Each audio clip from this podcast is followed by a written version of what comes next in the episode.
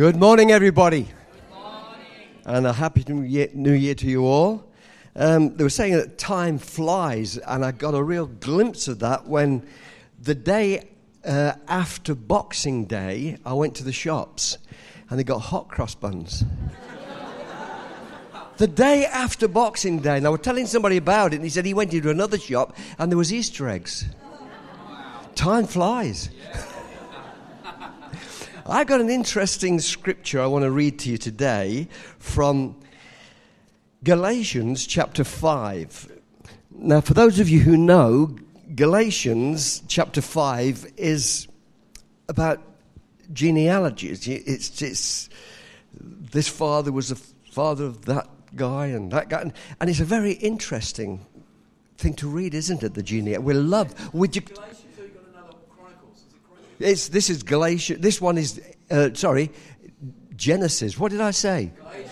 Why did I say Galatians? It's Genesis. And the strange, if you read, some of you have read these genealogies, and the whole chapter's full of it. But a verse just springs out, you think, what's that about? And I want to read it to you. From verse 21, it says, When Enoch had lived 65 years, he became the father of Methuselah. And after he became the father of Methuselah, Enoch walked with God 300 years and had other sons and daughters. Altogether, Enoch lived 365 years. Enoch walked with God, and then he was no more because God took him away. Right in the midst of this genealogy, this strange verse of scripture comes out about this man called Enoch. And he lived a relatively short life because God took him, and it says there, when he was 365. Because in those days they lived seven, eight, nine hundred years. It says that when he was 65, he had a son called Methuselah. Now, Methuselah was the oldest man in the world. He lived for 969 years. That's pretty good going, isn't it? That's a long time. And the word or the name Methuselah is an interesting name. You've got to do some studying upon it. It's, it's got several connotations for names. One of them could mean spear. But another connotation of the name of Methuselah is death. Death at his death. Or, as most theologians put it, judgment at his death. And in the year that Methuselah died, that's when the flood came. That's when God destroyed the earth the first time. Death will come at his death. Judgment will come at his death. Methuselah means judgment. He walked around with a name for 969 years saying, Judgment will come when I die. And you know what? Nobody took any notice. But his father was Enoch. Now, Enoch means, it's a, it's a lovely name, it means um, dedicated and it means disciplined. When he was 65, he had his son Methuselah. Then, after he had lots of other sons and daughters. But then it says he walked with God for 300 years. So, if you read that, it looks like he didn't start walking with God till he was 65.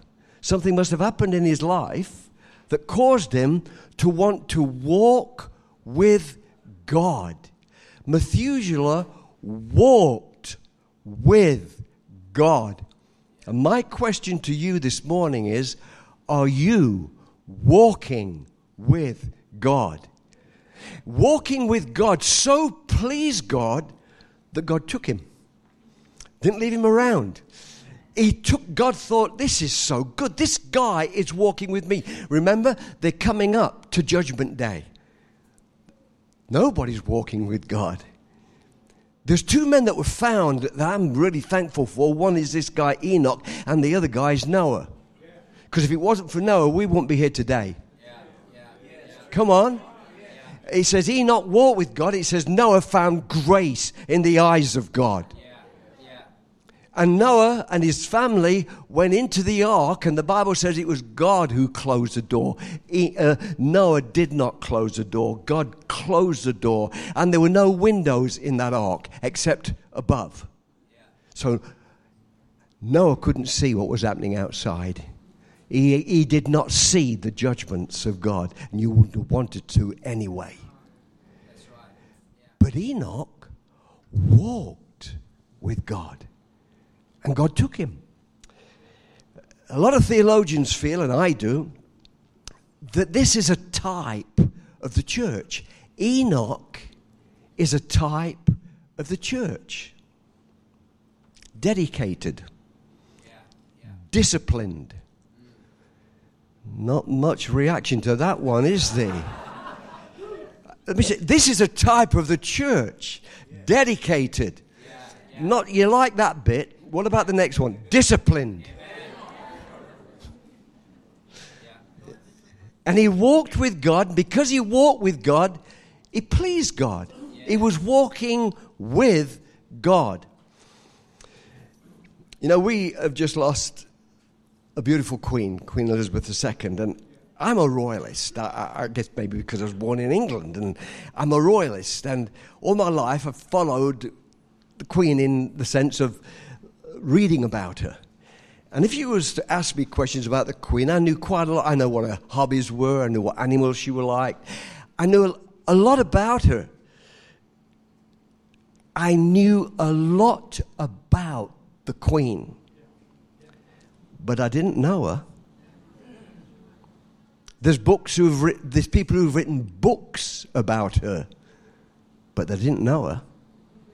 I knew about her my head's filled with knowledge about her, but I didn't know her.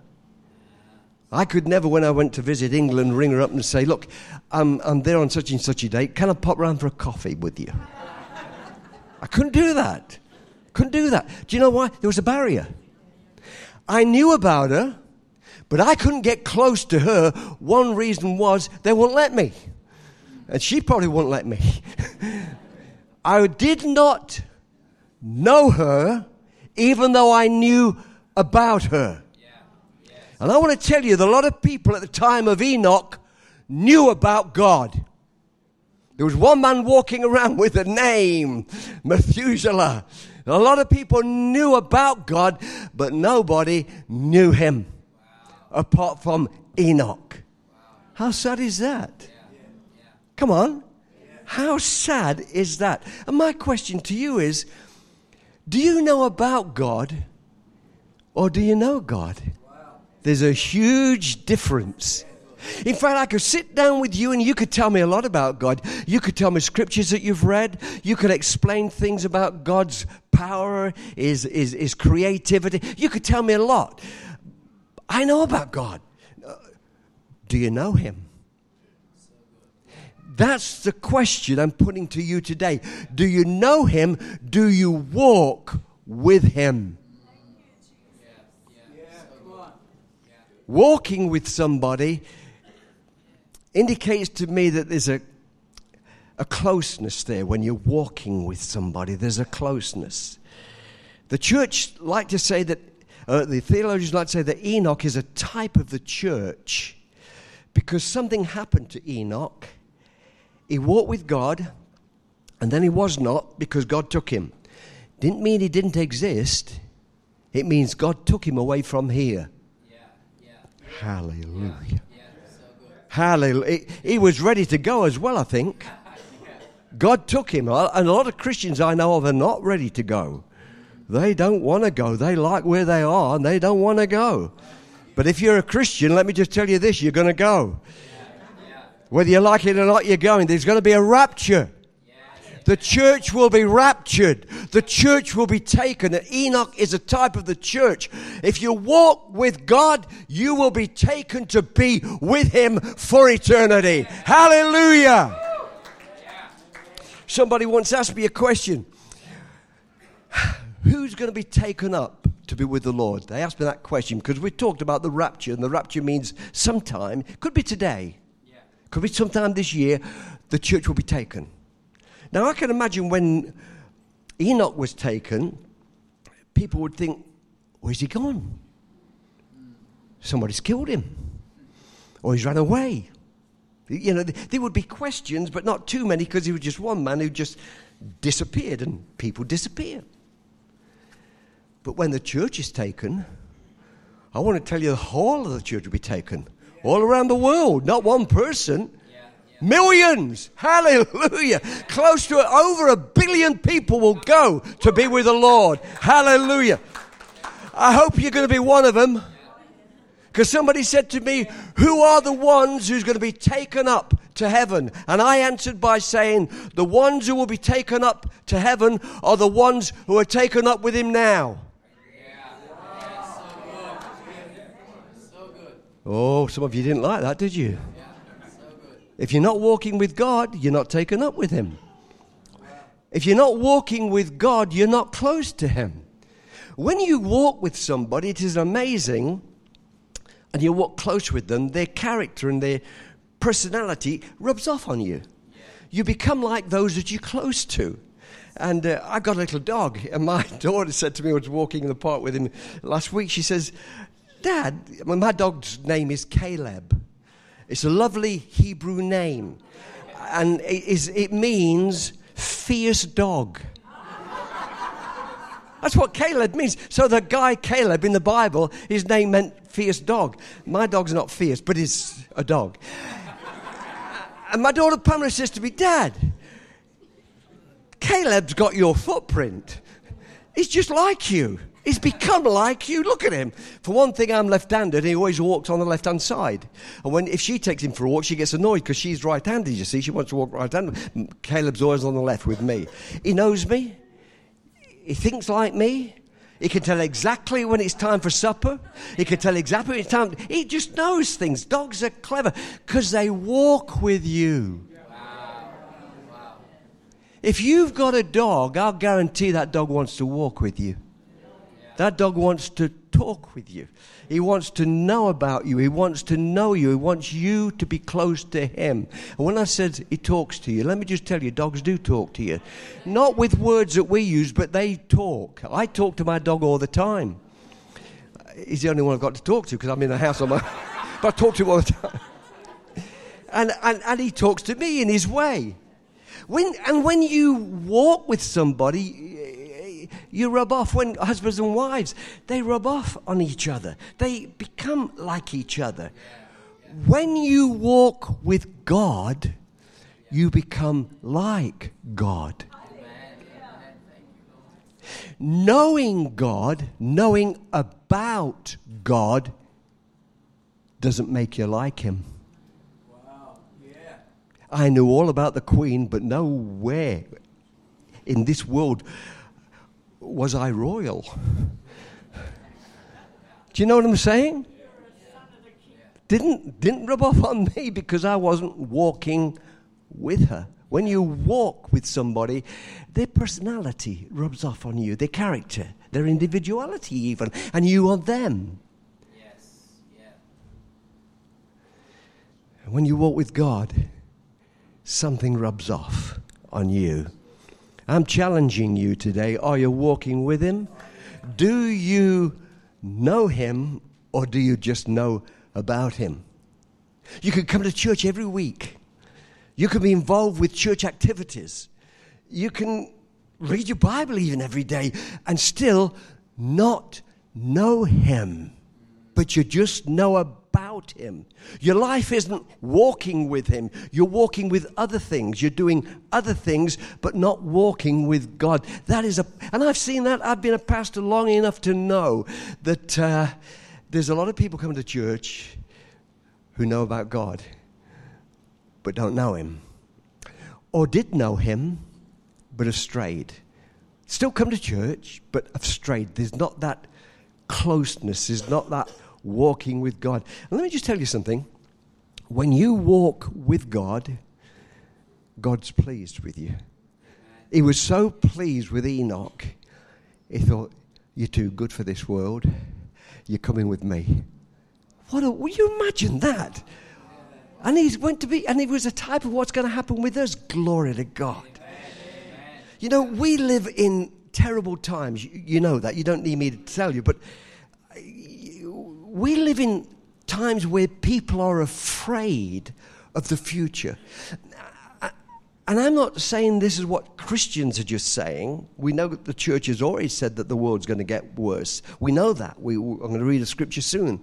But scientists are saying it, yeah. educators are saying it, yeah. economists are saying something's wrong with this world.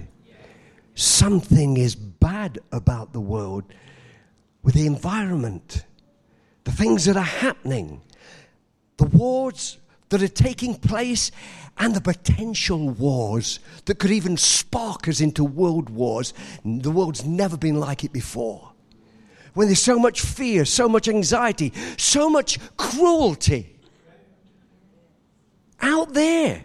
And I'm talking about in our modern societies with all our education and how much talk is the about, come on, don't let us have racial discrimination. And we talk, we write books, we make films. I want to tell you, there's still as much racial discrimination as ever there has been. Yeah. And getting worse. Yeah. The world out there, there's something radically wrong. Now, listen to this scripture from 2 Timothy chapter 3, 3. Paul was writing to this young man who, was, who became a pastor, a minister. In fact, he became a bishop in the church. And Paul's writing to him and he says, Timothy, mark this. There will be terrible times in the last days. Mark this. There will be terrible times in the last days. Let me just say it again. This, this was written 2,000 years ago, and Paul know what it, knew what it was to live under a Roman regime. And it was terrible then. Life was cheap. Terrible things happened 2,000 years ago. But Paul is living in that. He's seeing the slavery around him. He's seeing the, the, the disregard for human life. He's seeing it, but they're preaching the gospel and people are getting saved. And he says to Timothy, Mark this, take note of this. There will be terrible things and terrible times in the last days. Wow. I want to tell you, you are living in the last days. How do I know it? Well, why will there be terrible times in the last days? That's, that's what he says. He goes to qualify why he's saying that. But he's saying to Timothy, there's going to be terrible times. And of course, people are blaming all sorts of things why the world is in a mess. They're blaming carbon emission, and I'm not saying that's got nothing to do with it. I'm just saying they're blaming things. Everybody's blaming something or somebody. Why will there be terrible times? Paul tells Timothy, listen, mark this. There will be terrible times in the last days. This is it. Why? Because people will be lovers of themselves, lovers of money, boastful, proud, abusive, disobedient to parents, ungrateful, unholy, without love, unforgiving, slanderous, without self control, brutal, not lovers of the good, treacherous, rash, conceited, lovers of pleasure rather than lovers of God, having a form of godliness but denying the power, have nothing to do with them. That's why there's going to be terrible times. That's why there is terrible times. Let me read it again. There's terrible times in the world that you live, in the world that I live, because, listen to it, people will be lovers of themselves. Come on. Lovers of them. We've got, we live in such a generation where people are lovers of themselves. Lovers of money boastful, proud, abusive, disobedient to their parents, ungrateful, unholy, without love, unforgiving, slanderous, without self control, brutal, not lovers of the good, treacherous, rash, conceited, lovers of pleasure rather than lovers of God. Who would ever thought that we live in a day and age where we would have a Harry and a Meghan? Harry slandering the royal family, slandering his family. And everybody in families have trouble. Brothers and sisters fall out, and you get over it. What do you think would happen if you decided to write a book and slander your family? You know, oh, I wouldn't want to do that. Well, but hasn't your family been cruel to you at times? Yes, they have, but I've been cruel to them as well. But this royalist, this prince has written a book to slander his family. That falls right in line with what Paul. And if those top guys are slanderous, how much more everybody else? That's the world you're living in, friends. You're living in terrible times. And the times are terrible because of the heart of men. And God takes a step back. The Bible says you will reap what you sow. If you don't want to walk with God, then you'll reap that. If you want to walk by yourself, you'll reap by walking by yourself. You'll reap what it means to be alone, to be by yourself, to think that you are the God, to think that you have the answer. You'll reap it. And that's what we're doing. We're living in a day and age that I never thought I'd see things happening today. The last time I was with you, I spoke about standing firm and and uh, and now I'm talking about walking with God. We stand firm in the faith and we walk with God at the same time. Amen. Yes, come on. You walk with God. And let me have a shot at some of the older ones as well. I often have a shot at the younger ones. I'll have a shot at you guys later, but I'm going to have a shot at the older ones.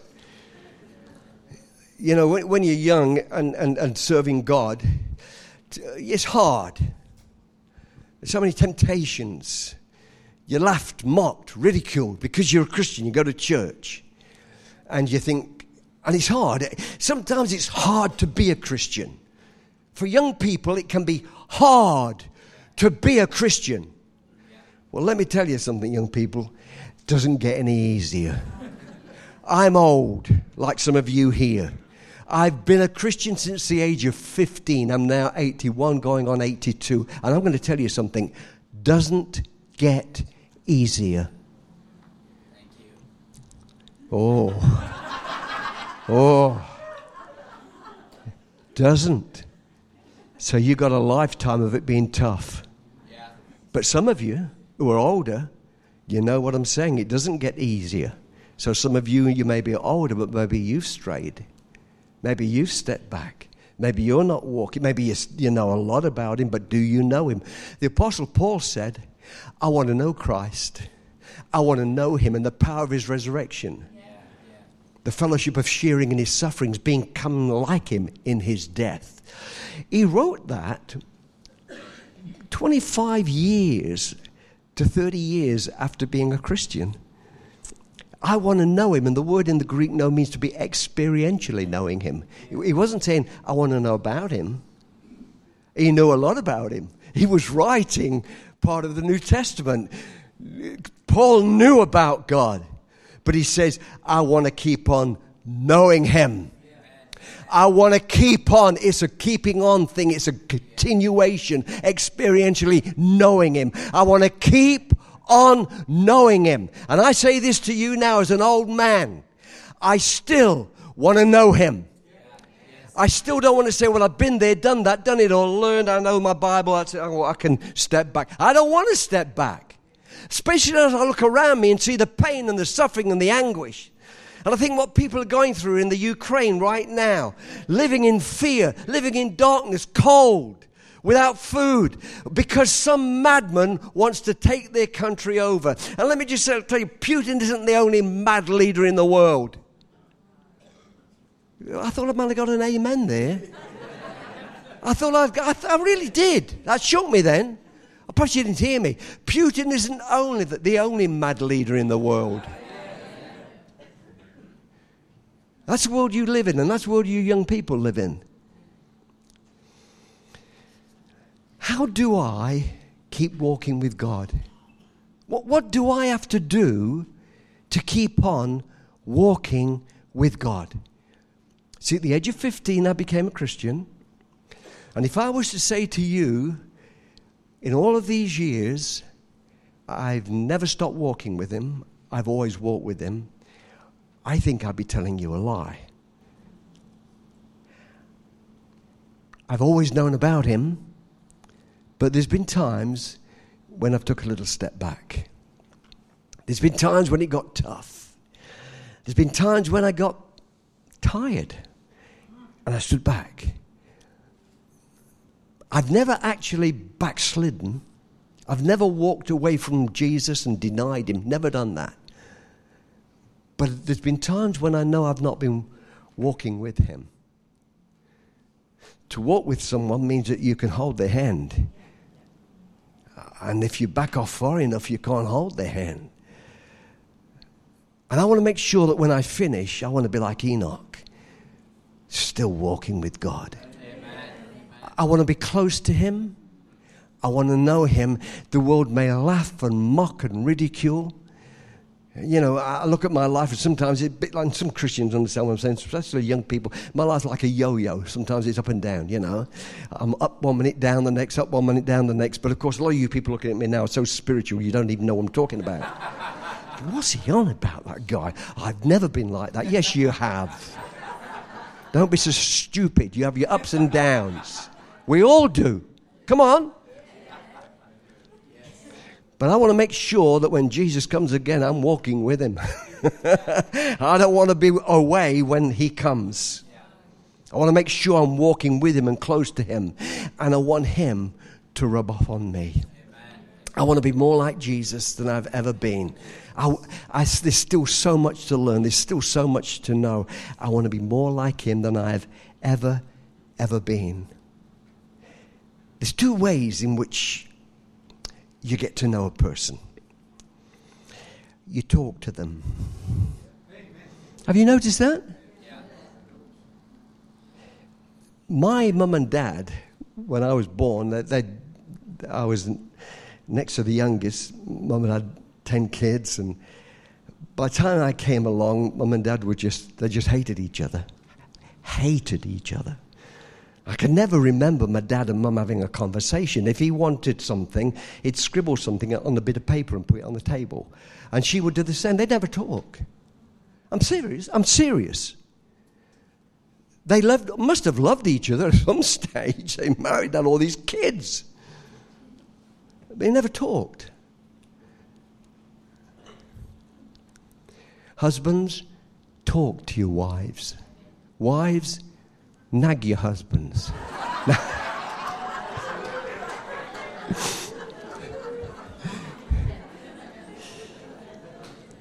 talk. And can I say this? Talk to God. Now, when we say talk to God, you're saying, oh, saying prayers. Hang on. I believe in saying prayers. So don't nobody go away saying John Warwick doesn't believe in prayer. I believe in it. I believe there's times when I get before the Lord and I, and I list things to pray. But I talk to him every day. I mean, just talk. Driving my car. I might see a beautiful sunset and I say, Oh, Lord, look at lovely sunset you've made. There'll never be another one like that. I'm looking at something I will never see the same again. I talk to him. I tell him he's great. He is. I talk to him like I talk to a friend. I just mumble. So, and, and, of course, it's easier for me because, as I say, there's only the dog there. The dog hears me talking to the Lord a lot. And, sometimes he thinks I'm talking to him. I I'm talking to the, dog, to the Lord. But I, and I can understand that if you're in a family and, and it can be difficult. But when you get the opportunity, just talk. And sometimes if you can't talk out loud, just talk in your mind to him. Tell him each day what a wonderful God he is. Just tell him. Praise Him. Glorify Him. Don't wait just till Sunday morning where you sing four or five choruses and that's your praise for the week. That's it now till next week. No. Talk to Him every day. Amen. So you've got to talk to God. And young people, develop that. Uh, yeah, don't miss praying. You know, get it to a place where you need to pray for the church, pray for your missionaries, pray for. You, you, you need a list. But apart from that, praying, and some people find that praying harder to do, uh, but you need to do it. But just talk. Get used to talking to Jesus as you would a friend. And there's something else you do. You talk to him, and the second thing you do is you read the word. You read the Bible. They still have them. In this day and age, there are still Bibles. Uh, and, and most of you have probably got your Bible on there. I have. They did a survey a few months ago out of America. When I read this survey, it shocked me. They have said that the average young person today, throughout their life, if they live a full life of, say, going to the 80s, in their lifetime, now listen to this, they will spend 17 years on the phone. Not 17 days, not 17 weeks, not 17 months, but 17 years on the phone. That's not counting iPad or computers, just that when I read that, I was shocked. But then I started to think, no, they're not wrong, because I often go into a coffee into a cafe with someone for a coffee. I look around me, people could be sitting there having a coffee together, three or four people all on the phone. I go to the gym. And, and in between you doing your exercise, you have a little bit of a break, just a few seconds. As soon as I've done that, the, the phone's out. I, I can't believe it. I don't bring my phone into the gym because I'm in the gym. Come on. 17 years of your life will be spent on the phone. That's what they said. But I'm going to rephrase it. 17 years of your life will be wasted on the phone. and you're going to find this hard to understand, young people. When I was born, and a lot of these older ones will tell you it's true, we didn't have phones. I mean, we didn't have landlines. Eh, we didn't have any. If you wanted, if you had an emergency, you'd have to go outside and look for a telephone box, and hopefully it hadn't been vandalised. Especially if you come from England, they vandalised it. So you could go if it's an emergency. Didn't have cars. You had to walk to find a phone to make a phone call, and, and when you get in there, it's vandalised. You've got to try and find another phone box. They're looking at me as if I'm telling lies. It's, I'm telling you the truth. I did not speak on a phone that was my own, my own, until I was in the, my, well into my twenties. It's a different world today. You can't imagine it. I think that children are born today with a phone in their hand or coming out their ear. It's true. I, I, my, not grandchildren, but great grandchildren are so tiny, they can show me what to do on the phone when I get stuck. on the computer, just tell me, I got something. The little one comes to me, goes, here, pop. I think, I can't believe this. 17 years on the phone. Can you imagine what sort of person you would be if you spent in your lifetime, say an average life of 80 years, you spent 17 years reading the Bible? Oh, I got some funny looks then. Oh, I got some real funny looks then. The truth is, I guarantee that the vast majority of people here that's got a phone have got their Bible on the phone. And I will guarantee the vast majority of people here look at Facebook, Instagram, more than the Bible. I'm trying, Lord, I'm really trying. But from that response, it was a, you're right. Shame on you. We're walking with God To walk with God, I need to talk with God. To walk with God, I need to know all about Him. I need to know His Word. And this is the thing, and I'll finish with this. This is important. The Bible is such an incredible, and I don't know what words to use exactly, so I'm going to use a word mystical, because I don't know a better word to use. Not mystical, but I'm, I'm just using that when I go to read the Bible, I've got to believe it's God's word. So when I go to read it, I have to hope that what I'm reading is really true. The foundation of faith is hope. And the Bible says faith comes by hearing, and hearing by the Word of God. You see, in those days, not many people read, and they would go to church and go to the synagogues, and the Bible would be read, or the Old Testament would be read out loud. So they heard it. And they were encouraged to hear it a lot. And, and if you go to hear the preacher on the Word of God, totally on the Word of God, and if you go to your Bible to read it and you're hoping that this is true, that you're what you're reading, something mystical happens your faith rises and you believe it. But a lot of people don't read their Bible in that attitude. They read it like they would Shakespeare or Agatha Christie or whatever. They read the Bible as if it's a novel or a history book or a love story or whatever.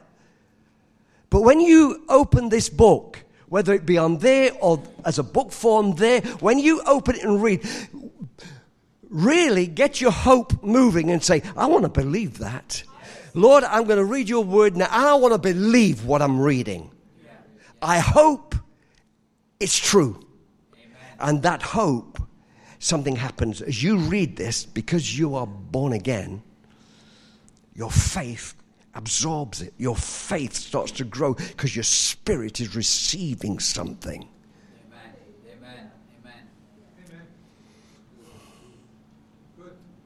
There's a beautiful proverb that tells us that God's word is like a medicine, it's healing. God's word can heal your body, heal your soul, heal your spirit. God's word can. But you don't approach it with unbelief.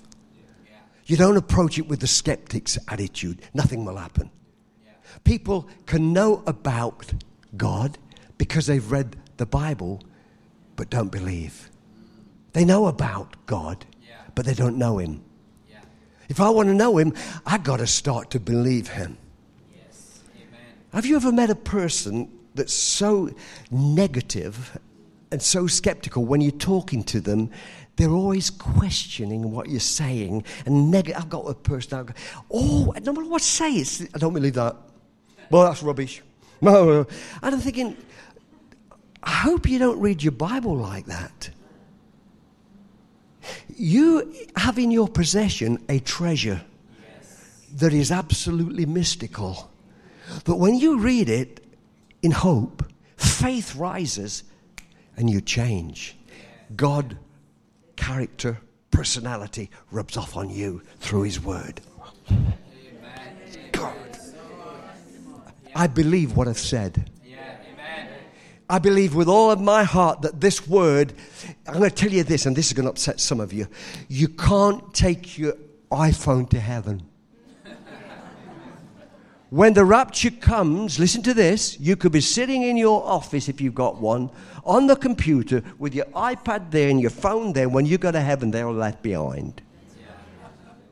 Come on. The only thing that you will find in heaven that you got here is the Word of God. It lives and abides forever. This word will always be there. Now, I want the best out of life. I want to live life to the full. I want to enjoy life. I want to grasp life with both hands. I just want to love it. I want to be happy. I want to be joyful. I just want to, and I know I'm living in a bad world. I know I'm living in terrible times. I know all that. But I want to grasp life through God's word to the full so that I will die in joy. Come on, I won't die miserable and lonely and critical and cynical like some of you are beginning to get. Cut it out. Don't get cynical. Don't get critical. Don't. Get God's word living and living in you. Hallelujah. Glory to God. Told you I was going to have a go at the old people, didn't I? And you young people as well. Read the word, imbibe the word, soak it in. Okay, I finished. I think that was a pretty good sermon. I needed that. So I'm going to. Are you, oh, you're coming down to the front now. I haven't finished. I don't mean I've finished, finished. It's just a finish. you could come in a minute. Yeah, it's me preaching. You know what I'm like. When I it takes me half an hour to finish. No, no, I'm only joking. I want to throw the challenge out to you right now. I don't know most of you. I don't know what's going off in your heart and in your life. And even those of you who do know, I really don't know what is in your heart. And you don't know what's my heart. But can I challenge you? I don't think I have to convince you we're living in terrible times, do I? Come on, do I have to convince you? Of course not. You know that. Common sense tells you. But if it's terrible times, then it's what the Bible says. We, we, we're just fulfilling the scripture. So, along with that is going to come the rapture. Jesus is coming back. And I want to make sure I'm with him. So, I want to walk with him. And I want to challenge you are you walking with God? If this word has struck your heart, and maybe, maybe you felt a little bit convicted or a little bit guilty or a little bit, oh, I should be closer than I am, I know. I know there's been times, John, when I've been close, but right now I'm not. It's tough. It's tough. I've got family problems, work problems, health problems. Lots of reasons why you could say I'm not close. But hey, come on. Put that to one side. Walk with God. Be Enoch, dedicated, disciplined. And I'll finish with this you always, always in life will suffer the pain of discipline or the pain of disappointment. You can't not. One of those two. I want to keep on with the pain of discipline because I want to stay close to Jesus no matter what the devil says no matter what the world says. The, the devil wants to shut me down. The world wants to shut me down, but I want to stay close to him. And Jesus, I pray I will be always close to you. You will forgive me and cleanse me and keep my heart close and pure before you. I want to keep walking with you. Now, if God spoke to you today, I'd like to say a prayer for you. If you're saying, I want to walk close to God, I really do. Well, let God know that. I want you to come out to the front. This is a little walk I want you to do, to walk and stand at this altar so I can pray for you if God's spoken to you. And don't think, well, I'll come if somebody else does. Don't think like that. And if nobody comes, that's okay. But if God's spoken to you through this message and, I, and you know it, then why don't you get up from your seat right now and come and join me at the front and say, I want to walk with God. Just get up from your seat and come and stand with me if God has spoken to you right now. God bless you. Thank you. Thank you. Walk with God. Enoch walked with God.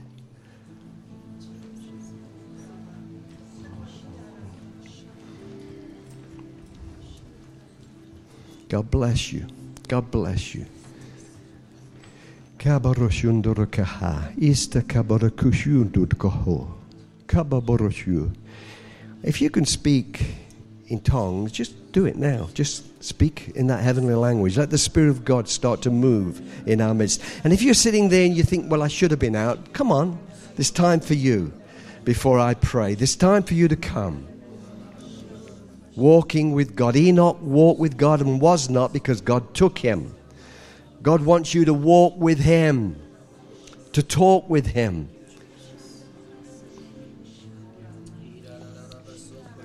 I'm going to pray any second now, but I just still sense the Spirit of God is speaking to people in the congregation. There's some of you in the congregation now that I really feel the Lord's still speaking to. Come on, you come, give in. You may say, Well, I've tried it before, I've done it before, and, and it's been so hard, nothing's happened. Well, this is this time. This is a fresh beginning. This is a new year. What if we made this a New Year's resolution? I'm going to walk with God. Yeah, God bless you. Thank you for coming. I know God's still speaking. I feel it strong in my spirit. And I just wait a couple seconds more and then I'm going to pray. Everybody who can speak in tongues, speak in tongues. Istabakukushu. Rabalakabadokukushundokobabaha. Kabarashukuho. Rabashanda istakurushutoboha. Kabarashundolokoho. For the Lord would say that there are many voices in this world. And you know them. You've heard them. Political voices. Voices that are so loud. Many, many voices, many, many ways that people will tell you of. But I have told you this day about my way. Walk with me, saith the Lord. Put your fingers in your ears to all the voices that you are listening to that are causing you to stray from me. Anything that is causing you to stray, anything, saith the Lord, that is causing you to cool down spiritually, anything, then you just put it away from you. Put your fingers in your ears and do not listen to the lies of this world. Do not listen to the lies of the evil one. Have I not called you? Do I not know you by name? Have I not promised that you will go through the waters? They will not overflow over you, they will not drown you. You will go through the fire and you will not be burned. I know the trouble in this world. My son walked through this world. I know the walk that you are making. I understand the situation that you find yourself in. I do. Even though you think at times I do not understand. Even at times when you talk to me and you say, God, where are you? Why have you gone? Why are you not listening? Why have you done this? I would say to you right now, I want to walk with you. My word says, draw near to me and I will draw near to you. So don't you sit back there saying, Oh, well, God's not close to me. Well, you get close to me, saith the Lord, and I'll be close to you. That's what my word says. I want to be close. I will not hold you off. I will not hold you back. I will not shut the door in your face.